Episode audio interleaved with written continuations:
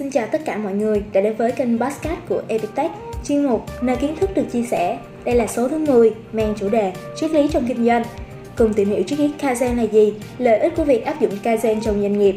Với những số trước, các bạn đã quá quen thuộc với giọng đọc cũng như sự chia sẻ của mình. Nhưng với số ngày hôm nay, mình sẽ cùng đồng hành với một bạn là bạn ấy tên Nguyên, bên team SEO của Epitech để tìm hiểu cũng như chia sẻ kiến thức đến với mọi người một cách thú vị hơn nhé. Xin chào Nguyên, bạn có thể giới thiệu bản thân một chút được không ạ? Xin chào Hạ, mình tên là Nguyên, một team SEO của Epitech. Mình rất vui khi đồng hành cùng với bạn trong số podcast ngày hôm nay. Ok, cảm ơn Nguyên đã đến với kênh podcast của Epitech ngày hôm nay. Thì chủ đề của ngày hôm nay đó chính là tìm hiểu về triết lý Kaizen và lợi ích của Kaizen trong doanh nghiệp. Hạ đã từng tìm hiểu và biết rằng Kaizen là một triết lý kinh doanh xuất phát từ Nhật Bản. Người Nhật đã áp dụng cải tiến này trong đời sống cá nhân, đời sống xã hội, môi trường làm việc Kaizen được ghép bởi từ Kai có nghĩa là liên tục và Zen có nghĩa là cải tiến. Khi chúng được ghép với nhau á thì có nghĩa là liên tục cải tiến hay là thay đổi để tốt hơn. Vậy thì theo Nguyên, trong kinh doanh, người Nhật đã sử dụng triết lý Kaizen như thế nào? Trong kinh doanh, triết lý Kaizen hướng đến việc nâng cao năng suất, nỗ lực không ngừng của các nhân viên trong doanh nghiệp và làm cho môi trường ngày càng hiệu quả hơn. Đặc điểm lớn của Kaizen chính là sự tích lũy thời gian qua những cải tiến nhỏ thành những kết quả lớn nó tập trung vào xử lý và giải quyết tận gốc vấn đề có thể tác động ngay đến tương lai để không phải lặp lại lần nữa. Đây là một phương pháp khuyến khích các, tất cả các nhân viên đều tham gia và đưa ra đề xuất cải tiến, đóng góp cho sự thành công của công ty và giúp quy mô kinh doanh được phát triển tốt hơn. Vì sự cải tiến trong tương lai có thể xuất phát từ những ý tưởng nhỏ của bất kỳ nhân viên nào vào một thời điểm nào đó. Ngoài ra, thì triết lý Kaizen còn mang lại 6 lợi ích như sau. Thứ nhất là Kaizen giúp giảm sự lãng phí trong quy trình kinh doanh. Thứ hai thì nó liên tục cải tiến sản phẩm và dịch vụ. Thứ ba là tạo động lực để các cá nhân đưa ra ý kiến. Thứ tư là cải thiện tinh thần đồng đội. Thứ năm là cải thiện hiệu suất trong làm việc. Và cuối cùng là tạo ra lợi thế kinh doanh cho doanh nghiệp. Sau khi Hạ nghe Nguyên chia sẻ thì Hạ thấy được rằng á là cái triết lý Kaizen này nè vận hành theo chủ yếu nhờ vào sự nỗ lực đóng góp của mọi cá nhân trong công ty đúng không? Đúng rồi ạ. À. Vì không chỉ là lý thuyết mà mình cũng đã trải nghiệm thực tế thông qua việc áp dụng triết lý này vào Epitech.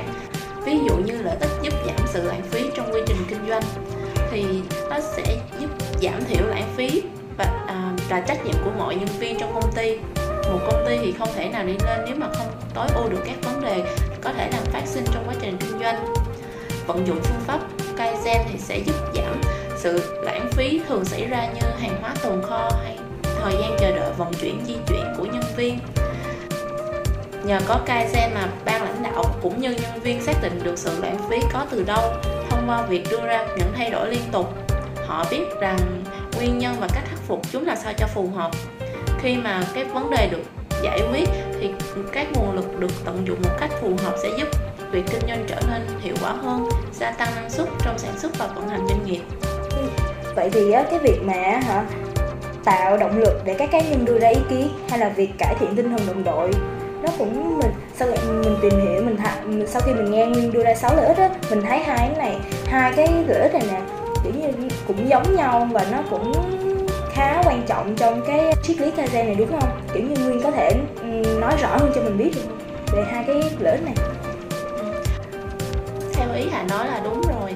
À, về cái lợi ích và tạo động lực để các cá nhân đưa ra ý kiến thì Kaizen là một phương pháp để cải như biết đến là cải tiến liên tục áp dụng được cho hầu hết tất cả các doanh nghiệp Kaizen tin rằng sức sáng tạo của con người là không có giới hạn vì vậy mà Kaizen luôn thu hút và phát triển những nhân viên có khả năng đưa ra các ý tưởng độc đáo để nâng cao cái hiệu quả công việc về lợi ích cải tiến tinh thần đồng đội thì đây được xem như là một lợi thế khác của Kaizen khi giúp cải thiện được tinh thần đồng đội giữa các nhân viên với nhau trong doanh nghiệp.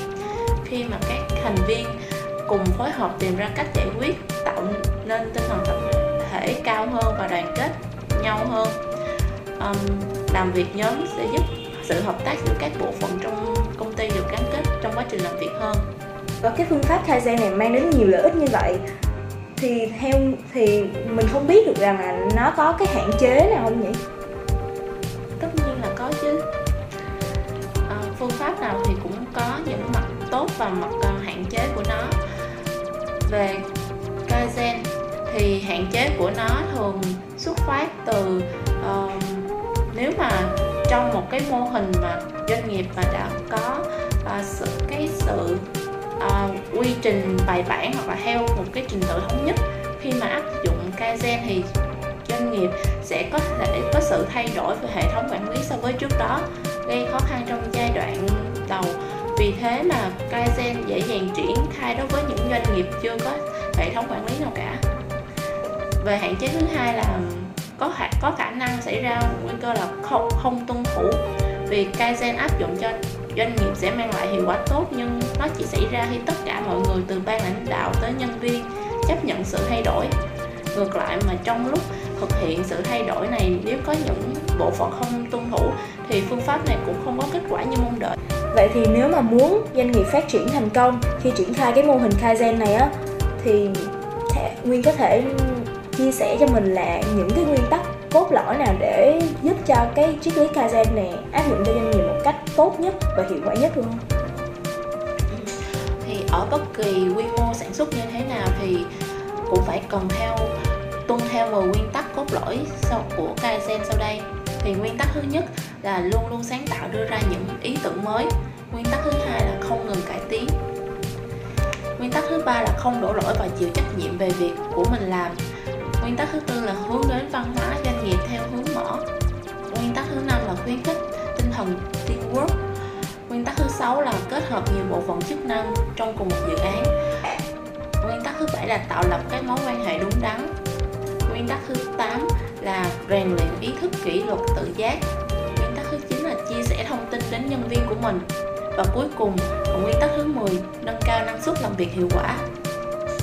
Cảm ơn Nguyên, nhờ những kiến thức mà Nguyên đã chia sẻ thì Hạ cũng như tất cả mọi người cũng hiểu hơn về triết lý Kaizen. Đây là một triết lý kinh doanh khá là mới ở Việt Nam và mình mong là sau khi nghe được những lời chia sẻ này của Nguyên thì cái triết lý Kaizen này sẽ được vận hành nhiều hơn ở Việt Nam. Một lần nữa mình xin cảm ơn Nguyên và cũng kết thúc uh, cho số podcast ngày hôm nay thì mong là sẽ được đồng hành và cũng như lắng nghe những chia sẻ của Nguyên trong những số sau. Có buổi chia sẻ ngày hôm nay.